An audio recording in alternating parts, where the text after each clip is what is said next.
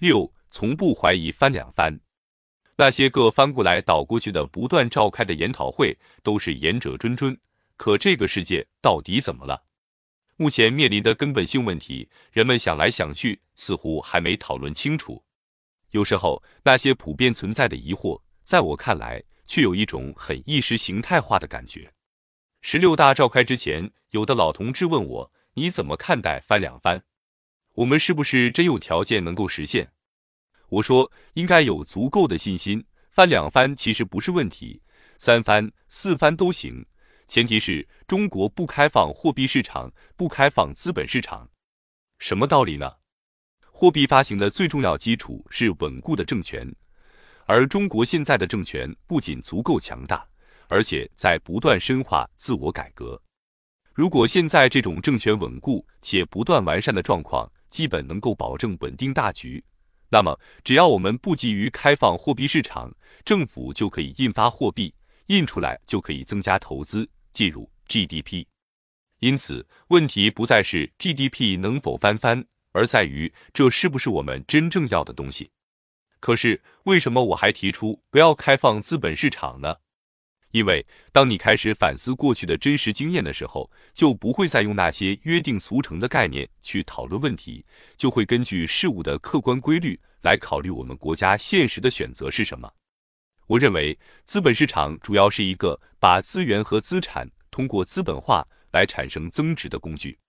举个很简单的例子解释：过去我们都是分房子，那时的房子是什么呢？是生活消费资源，连资产都不算。后来住房制度改革了，人们去买房子，房子就转变为资产。如果房子的建造和经营企业再进入股票市场，就是把房地产资本化。人们一旦想买房子，就得先得到多少万元的货币，比如十万元的房价，国家就得增加发行十万元货币。于是，购买房子的开支就进入 GDP 了，一级增发的十万元货币进入了 GDP。如果房地产企业再进入股票市场，股民还得获得更多货币来参与交易。如果再创造出衍生品，那又得是多少货币被政府增发出来了？因此，在过去分房子的时代，房子虽然也事实上被人们消费着，却不表现为 GDP 增量。可是通过改革，从分配变成购买，再变成房地产业的资产进入股票市场，这个 GDP 增量可不就是翻着翻地上去了吗？这就是我从来不怀疑，过去咱们已经实现了翻两番，到二零二零年也肯定能够再翻两番的道理。何况。我们这么大的国家，还有很多草原、森林、水土、矿产，还处于资源形态。只要进入交易市场，再进入股票或者期货，GDP 就上去了。别说翻两番、二十番都没问题。七，我们到底要什么？但是你要这个 GDP 到底打算干什么呢？诚然，当你翻两番或者翻到二十番的时候，你就有几十万亿元的财富总量。就能够以虚拟经济对虚拟经济，就变成中国也参与几个虚拟资本大国之间的新的一轮竞争。难道咱们的确就要这个东西吗？如果要，咱们就这么走下去，这就是当前的主流。沿着这个主流走得下去吗？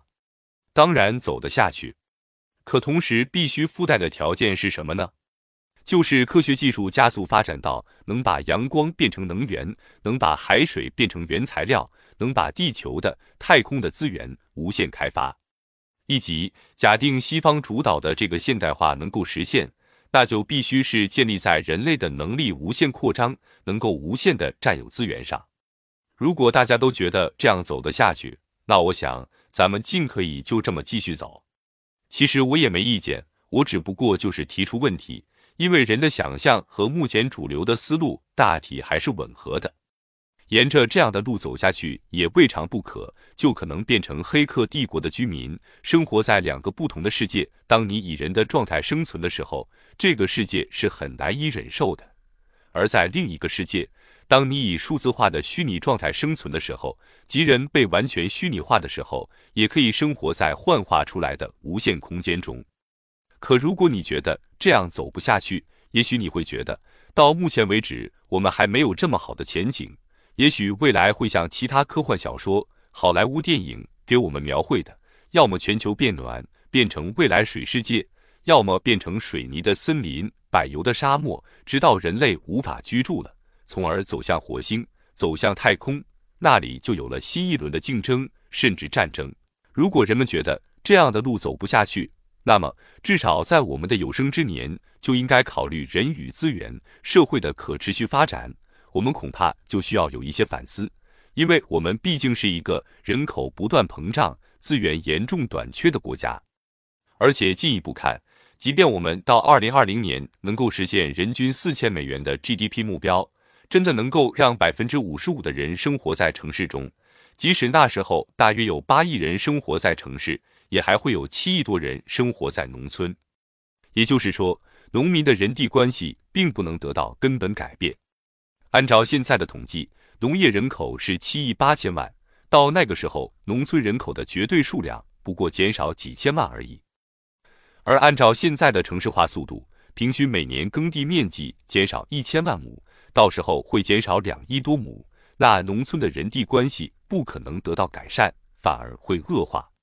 如果由这个现实出发，你就会发现，尽管我们希望实现城乡统筹、协调发展，但是。